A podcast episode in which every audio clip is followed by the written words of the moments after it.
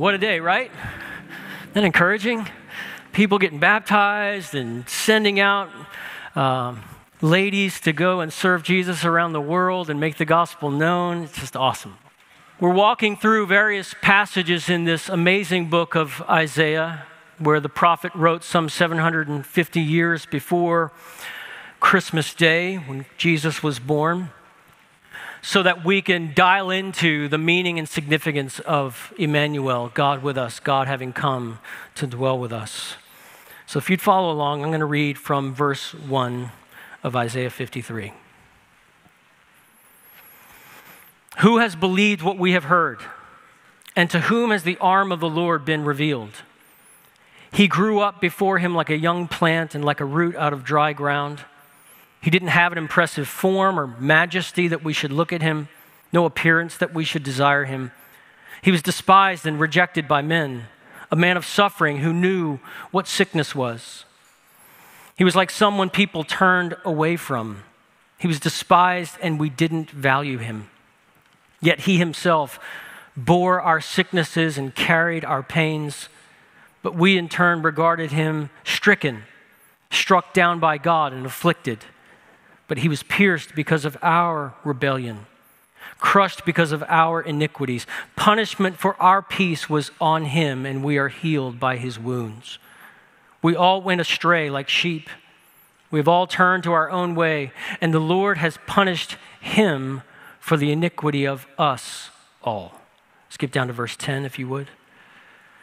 Yet the Lord was pleased to crush him severely. When you make him a guilt offering, he will see his seed and he will prolong his days, and by his hand the Lord's pleasure will be accomplished. After his anguish, he will see light and be satisfied. By his knowledge, my righteous servant will justify many, and he will carry their iniquities. Therefore, I will give him the many as a portion, and he will receive the mighty as spoil, because he willingly submitted to death and was counted among the rebels, yet he bore the sin of many and interceded for the rebels. In 2007, April of 2007, Joshua Bell, one of the finest classical musicians in the world, he set his violin case near a trash basket at a plaza in Washington, D.C., and he was sort of incognito. He wore a baseball cap, a t shirt, and jeans. And he set out a cup and threw a couple of coins in it to encourage donations as people passed by. And the next hour or so, he played six of the most elegant violin pieces ever written. And he played it on a violin that was worth over $500,000. And this was part of an experiment put on by the Washington Post. To quote from the article, it was, quote, an experiment in context, perception, and priorities. The article writes In the 45 minutes Bell played, 1,097 people passed by. Seven people stopped to hang around, at least for a minute. 27 gave money, most of them on the run, for a total of $32.17. 1,070 hurried by, oblivious to the virtuoso whose talents command $1,000 a minute. There are six moments in the video, so a hidden camera was recording all of this, that Bell finds particularly painful to relive article goes on, it says, It's what happens right after each piece ends nothing. The music stops. The same people who hadn't noticed him playing don't notice that he's finished. No applause, no acknowledgement. In the interviews conducted after the experiment, only one person recognized Bell. She had attended the concert three days earlier. Stacy Furukawa positioned herself 10 feet away from Bell, front row, center. Quote, it was the most astonishing thing I've ever seen in Washington. Joshua Bell was standing there playing at rush hour, and people were not stopping and not even looking. And some were flipping quarters at him. Quarters. So, this Advent season, we're talking about how God sent light into darkness. That's the, the title, that's the banner over this whole sermon series. And the problem is that when light entered the world, nobody recognized it. It's too ordinary. We didn't see the glory that was right in front of us. And darkness, you think about it, darkness still works its magic in the world in a number of different ways. Some people groups live in darkness. We've been talking about that this morning. That's why we give to the global offering, so we can send light to parts of the world that haven't seen the light of the good news of Jesus Christ. So that's how darkness plays out in one way, and darkness plays out in other ways. Sort of, sort of like the story of Joshua Bell. So with Jesus, some people pass by. They've heard it on a regular basis, but they pass by, distracted by the noise. That, so that's the darkness of letting other things become substitutes for God. And then, maybe most tragic of all, some stop and flip quarters at the gospel of Jesus Christ. And that was, would be, maybe we could call that the darkness of nominal Christianity that supposes Jesus might bless us if we occasionally pretend he's moderately important in our lives. But, friends, understand this whole month long, Advent has something way richer and far better for us. Advent is awesome because it shows us where true glory is. Advent is awesome because it's God's means of allowing our ears to hear the symphony of God's glory in Christ. God's magnum opus is ripping here in Isaiah chapter 53. The question is are you going to hear it? Are we going to hear it? So, how do we position ourselves? You think about Stacy Furukawa positioning herself 10 feet away so she could drink in the wonder of that moment. How do we position ourselves to drink in the true glory of Jesus Christ? And, and I think to answer that question, we need to position ourselves in front of three realities, all explicated by Isaiah 53. The first reality is this the humiliation he endured the humiliation he endured. If you're taking notes, here's the first point the coming Messiah would be a servant. So Isaiah is going to use this term servant in a really loaded way, and he's going to use it on multiple different occasions in, in chapter 42 and 49 and 50 and 52 and 53 and other places. He's using this term servant, and he uses it twice in our context. So if you look down, you ignore the chapter breaks and look down in your Bible at chapter 52, verse 13. See, my servant will be successful. So God's talking about a servant. My servant will be successful. He will be raised and lifted up and greatly exalted. So that's the beginning of this, these words about this servant who is to come. And then look at the end in chapter 53, verse 11. After his anguish, he will see light and be satisfied. By his knowledge, my righteous, there's that word again, servant will justify many, and he will carry their iniquities. So, what Isaiah says about this servant, um, so there's sometimes speculation and debate about whether all these terms servant are pointing forward to Jesus Christ. And sometimes Old Testament scholars say yes, and sometimes they say no. And so, for the, in the interest of time, I'm going to use the back of the book method. So, I don't know if they still do that these days, but in school, when I was growing up, there were the answers in the back of the textbook. And you still had to show your work and figure it out, right? But the answers were in the back. And so, in this sense, rather than engage in all the debates and going back to Isaiah 42 and 49, evaluating whether servant really fits Jesus, let's just go to the New Testament where they say, it is. The New Testament writers use Isaiah 53 85 times, and they keep saying, hey, y'all, it's Jesus. Isaiah was talking about Jesus. So, back of the book method, we bring that from the New Testament back to the Old Testament, and we know this is pointing towards the work of Jesus Christ. We encounter the problem of darkness right there in verse 1. Because Isaiah is talking about the Messiah, but he says, Who believes what we're saying about him? All right, so we're talking a lot about the significance of Messiah's coming. The problem is nobody's buying it, nobody's believing it. And if you keep reading through Isaiah 53, as we will, you'll see part of the reason is this Jesus was overlooked because he was ordinary. He was overlooked because he was ordinary. You see verse 2? He grew up before him, before the Lord. He grew up before God like a young plant and like a root out of dry ground. So, in the farming world, and I, am venturing a guess here because I'm not necessarily, I don't have like a green thumb or anything, but I'm venturing a guess here that dry ground isn't promising. That's, that's not necessarily what you want, is a really tender plant and cracked earth surrounding it on all sides. And that's sort of the picture of Jesus. He's growing up, he's like a tender plant, and he's coming out of dry ground. It doesn't look very promising. If you've ever been responsible for hiring someone for a role in your company, and, and the person in front of you, maybe you like them, but, but they don't have the right background. It's a little bit of what we see here in Isaiah chapter 53. You ask the question, are there some things in Jesus' bio that aren't very promising looking? And the answer is yeah. Let's just start with his entrance. Born in a cattle stall, surrounded by farm animals. Right? That doesn't look very promising. To peasant parents, doesn't look very promising. Okay, but where was he raised? Let's talk about that. Where was he raised and where was he educated? It gets worse. Nazareth. There was a saying in the time of Jesus that people would say, and it was this Can anything good come out of Nazareth? And the rhetorical answer was no. There's not, Nazareth has nothing. Nobody comes out of Nazareth on an upwardly mobile track.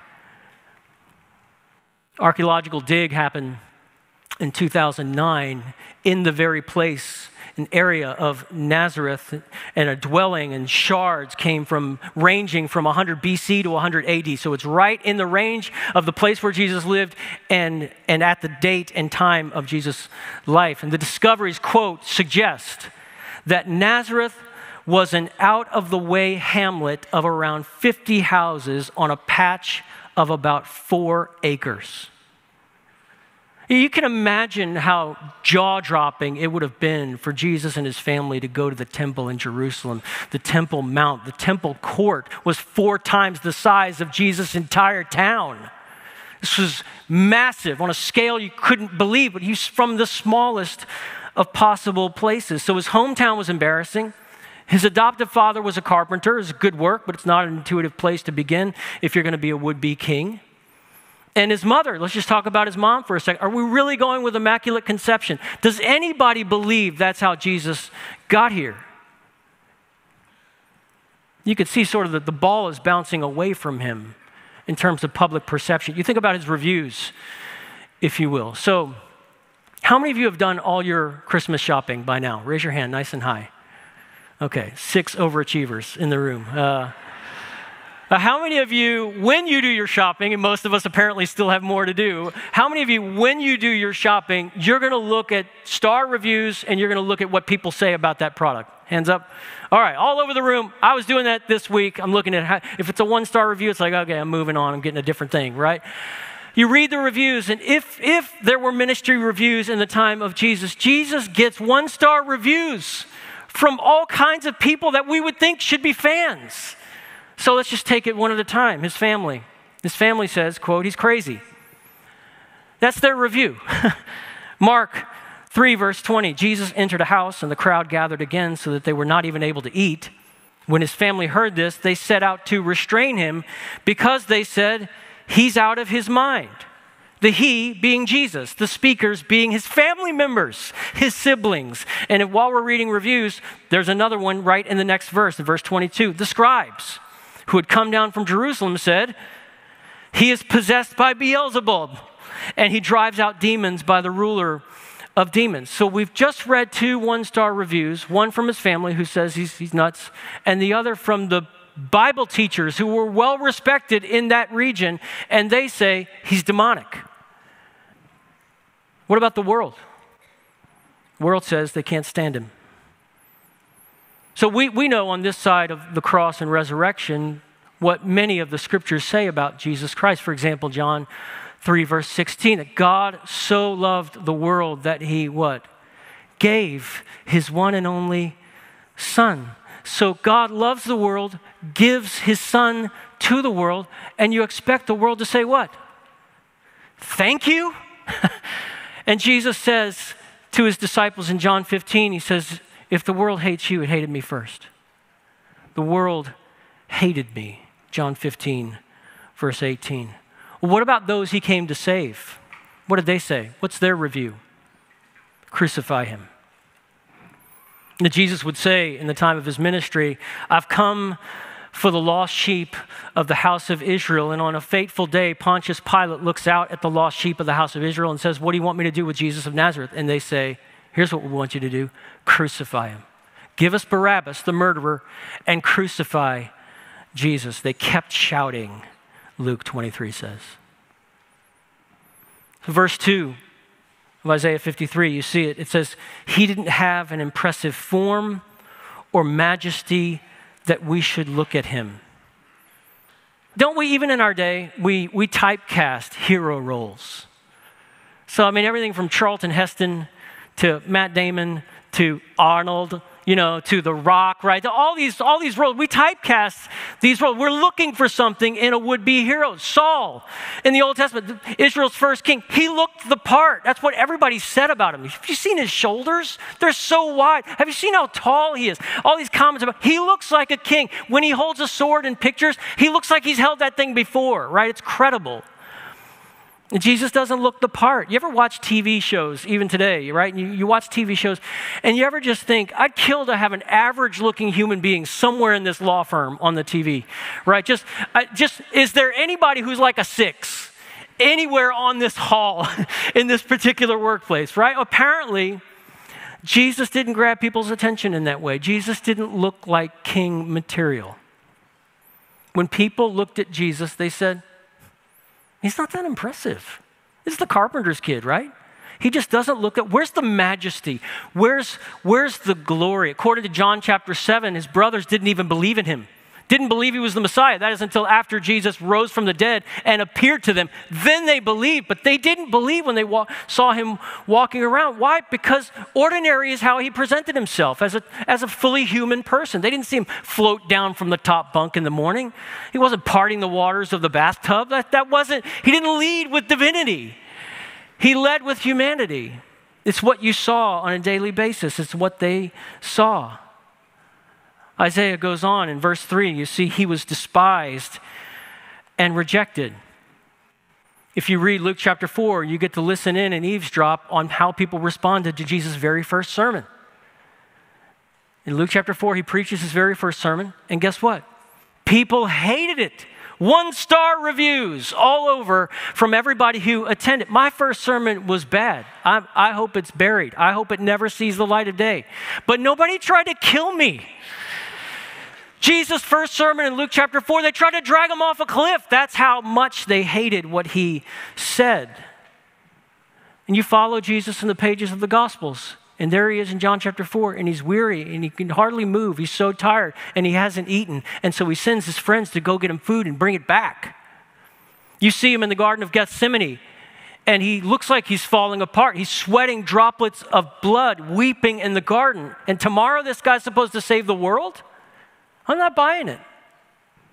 That's what Isaiah says when he says he, he, he didn't look impressive from the outside. The book of Hebrews in the New Testament tells us, except for committing sin, Jesus knew every kind of human experience that we know. So, loneliness, hunger, exhaustion, disappointment, betrayal. He died friendless shame, he died naked in front of his mom and hundreds of people. Book of Hebrews says to Christians, it says, when you feel exhausted and disappointed and tired and betrayed and shamed, remember the one you're running to gets it. He understands. The one who prays for you, the one who advocates for you. He's not untouched by the things that make this world seem unlivable. So run to him knowing he can finish your sentences in this messed up world. It's powerful. Why? Because nobody comforts like someone who's been there. That's how the book of Hebrews leverages the humanity, the real humanity of Jesus. Here's the staggering truth the staggering truth is Jesus knew the humiliation involved before he came. Before he agreed to this, he knew the terms he entered in. Nothing in verse 1 to 3 of Isaiah 53 came as a surprise to Jesus. Paul would say in Philippians chapter 2 that when Jesus came, he emptied himself, taking the form of a servant. Brings us to the second movement of God's symphony in the darkness, the punishment he bore. The punishment he bore. So in verses 4 to 6, we see these pronouns. If you circle things in your Bible, these pronouns tell you why he came. He came to bear our sicknesses. You see that? Carried our pains, pierced for our rebellion, crushed for our iniquities. All we, all those pronouns, we like sheep had gone astray. These verses remind us of what Advent is all about. It's not just about the manger and the animals, it's not just about the angels singing on the hillside. It's about God's Son come to die. He was born to suffer. He endured the cross, despising the shame for the joy that was set before. Jesus did not come first to be a Roman emperor. That's not what his first arrival wasn't political in nature. He didn't come to become a Roman emperor. He came to be pinned to Roman lumber. He came to absorb the blast of God's infinite justice against personal evil and cosmic evil. That's what Advent meant and means. Again, the people cried. What were they saying? when Jesus was hanging on the cross. They said, Come down and we'll believe you. Come down from the cross, save yourself, and we'll start believing you. But we know as Christians on this side of Calvary, it's just the opposite. How many of the great hymns of the faith are hymns about Calvary? and what Jesus did when he hung there for us, for our sins. Friend, here in the story of the gospel, here in the reality of Jesus' crucifixion, the symphony of God in the darkness. God's remedy to a world gone wrong is what? The blood of Christ. As we used to sing in my home church growing up, the blood of Christ, which reaches to the highest mountain and it flows to the lowest valley. The blood that gives me strength from day to day, it will never lose its power. Christian, if you understand this message, if you're grasping these truths, it's not because you figured something out.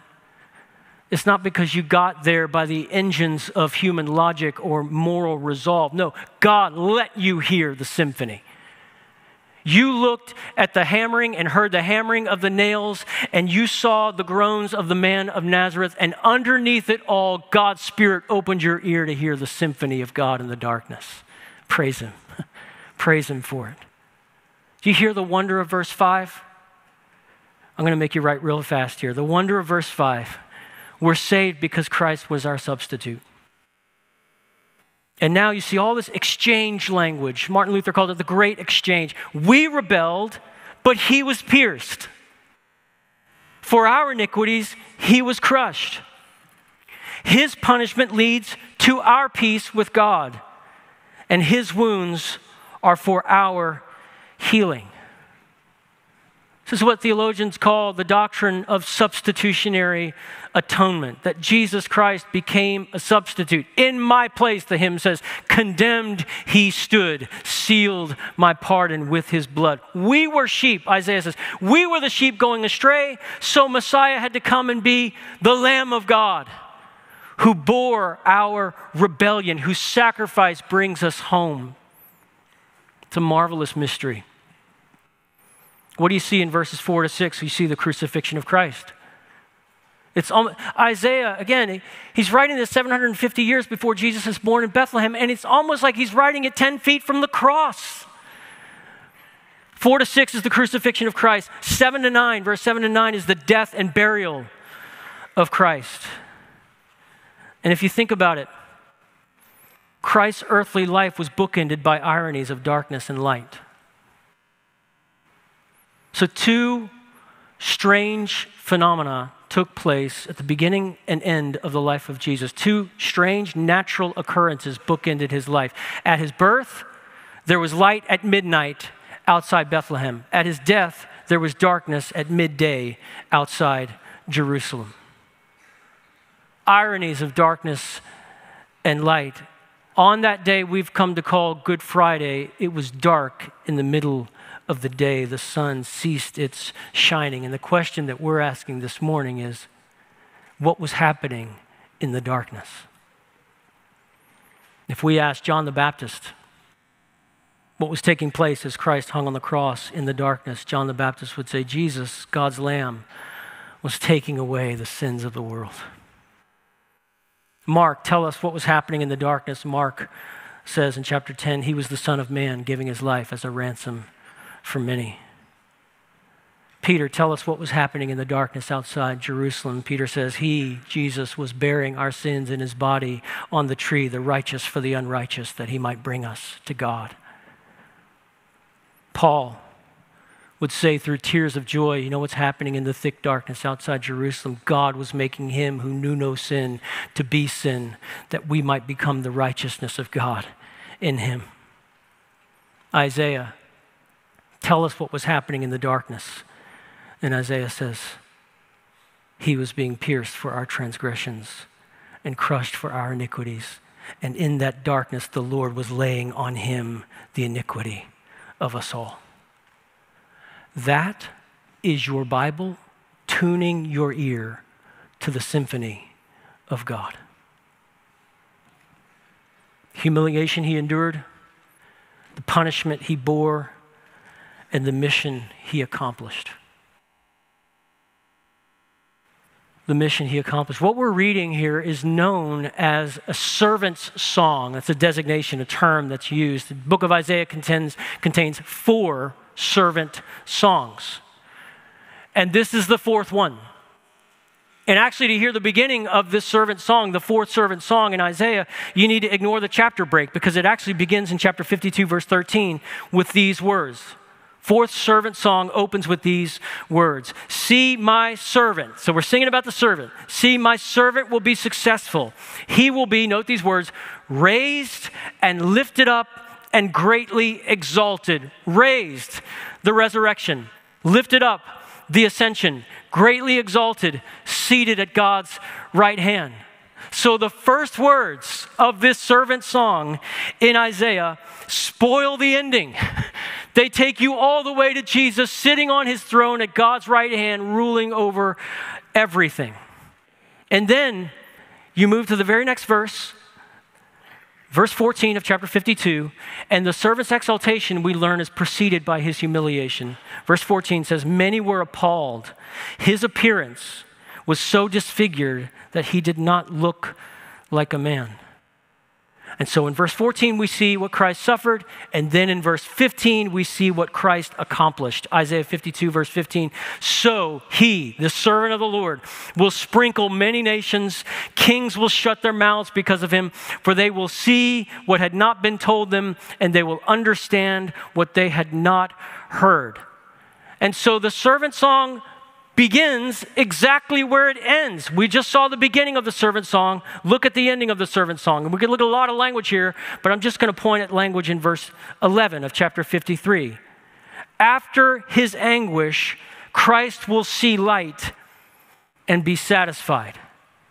After his anguish, he will see light. Well, two verses ago, he was dead. How will he be satisfied if he's dead? How will he see light if he's dead? Answer, he's going to have to rise again. Implication is very clear. He lives after his anguish, he lives after his death. In other words, after tasting darkness, Messiah would see light. That is, Jesus would see the history altering effects of his darkness conquering death. And the, the servant song, song number four, the final one, it ends with this picture of Messiah, Jesus Christ, receiving the spoils of his victory. If we had been there on the day Jesus Christ was crucified, if we were 10 feet away from Jesus hanging on the cross, we would not have perceived, we would not have heard the symphony he was playing in the darkness. We, like everybody else, we probably would have said something like, Where's the glory? Where's the majesty. I thought this was the king. They got a sign hanging over his head that he's the king, but that's meant to be ironic. That's a mocking sign because he doesn't look like a king. Where's the glory? But Jesus knew what lay in store after his anguish, after his work was finished, and nobody captures that better than Charles Spurgeon, the great prince of preachers. He writes His disciples thought that the cross would be a degradation Christ looked through the outward and visible and beheld the spiritual. The cross, said he, the gibbet of my doom, may seem to be cursed with shame, and the world shall stand round and hiss at the crucified. My name be forever dishonored as one who died upon the tree. But I look not at the cross as you do. Oh, shall I tell you what I shall behold upon the cross? Just when mine eye is swimming with the last tear, and when my heart is palpitating with its last pang, just when my body is rent with its last thrill of anguish, then mine eye shall see the head of the dragon broken. It shall see hell's towers dismantled and its castle fallen. Mine eye shall see my seed eternally saved. I shall behold the ransomed coming from their prison houses in that last moment of my doom, when my mouth is just preparing for its last cry of, It is finished, I shall behold the year of my redeemed come. I shall shout my triumph in the delivery of all my beloved. Oh, and I shall see then the world, mine own earth, conquered and usurpers all dethroned. And I shall behold in vision the glories of the latter days when I shall sit upon the throne of my father David and judge the earth, attended with the pomp of angels and the shouts of my beloved hear the symphony of God. God's symphonic masterpiece rings out Christ has died, Christ has risen, Christ will come again. And the deeply relevant question for everybody here is Have you given your allegiance to the once crucified but now enthroned King of the ages? Are you following him? Have you repented and turned away from all our substitute gods to run after the only real hope of the world? This Messiah came and he lived and he died and he rose again, and he's no longer a lowly baby in the manger. Get this if God peeled back the heavens and granted us a sight of Jesus Christ right now, I can promise you the last thing you would say is, Where's the glory? Where's the majesty? No. Isaiah says right here in this servant psalm here's what's going to happen kings are going to shut their mouths. Paul says, here's what's going to happen every knee will bow. John says, here's what's going to happen countless redeemed sinners from every tribe and nation will start singing, Worthy is the Lamb who was slain. Brook Hills, you, you think about where we are so we come into the end of the year and we talk about global missions, global missions, right? We give to global missions and we want to finish strong in giving to global missions. What is missions? In light of this passage we're looking at this morning, missions is what happens when the church turns up the music. We've heard the symphony in the darkness. We've heard the symphony of salvation. And in the new creation, with one voice, all nations will glorify the Father who planned it, the Son who accomplished it, and the Spirit who enabled us to hear God's magnum opus, God's master work. But today, there are places in the world where the music has never been heard. And the Apostle Paul in Romans chapter 15, He's talking about his passion for the gospel to get to the ends of the world. And as he's talking about it in Romans chapter 15, guess what song he's humming in the back of his head? The fourth servant song from Isaiah. Here's what he says My aim is to preach the gospel where Christ has not been named, so that I will not build on someone else's foundation, but as it is written, those who were not told about him will see, and those who have not heard will understand. So, how about this? We adjust our plans in light of this priority. We adjust our time, our talents, our treasure, our giving, so we can proclaim this gospel so that the nations will hear the music, the symphony of God that we have heard by the gracious work of God's Spirit.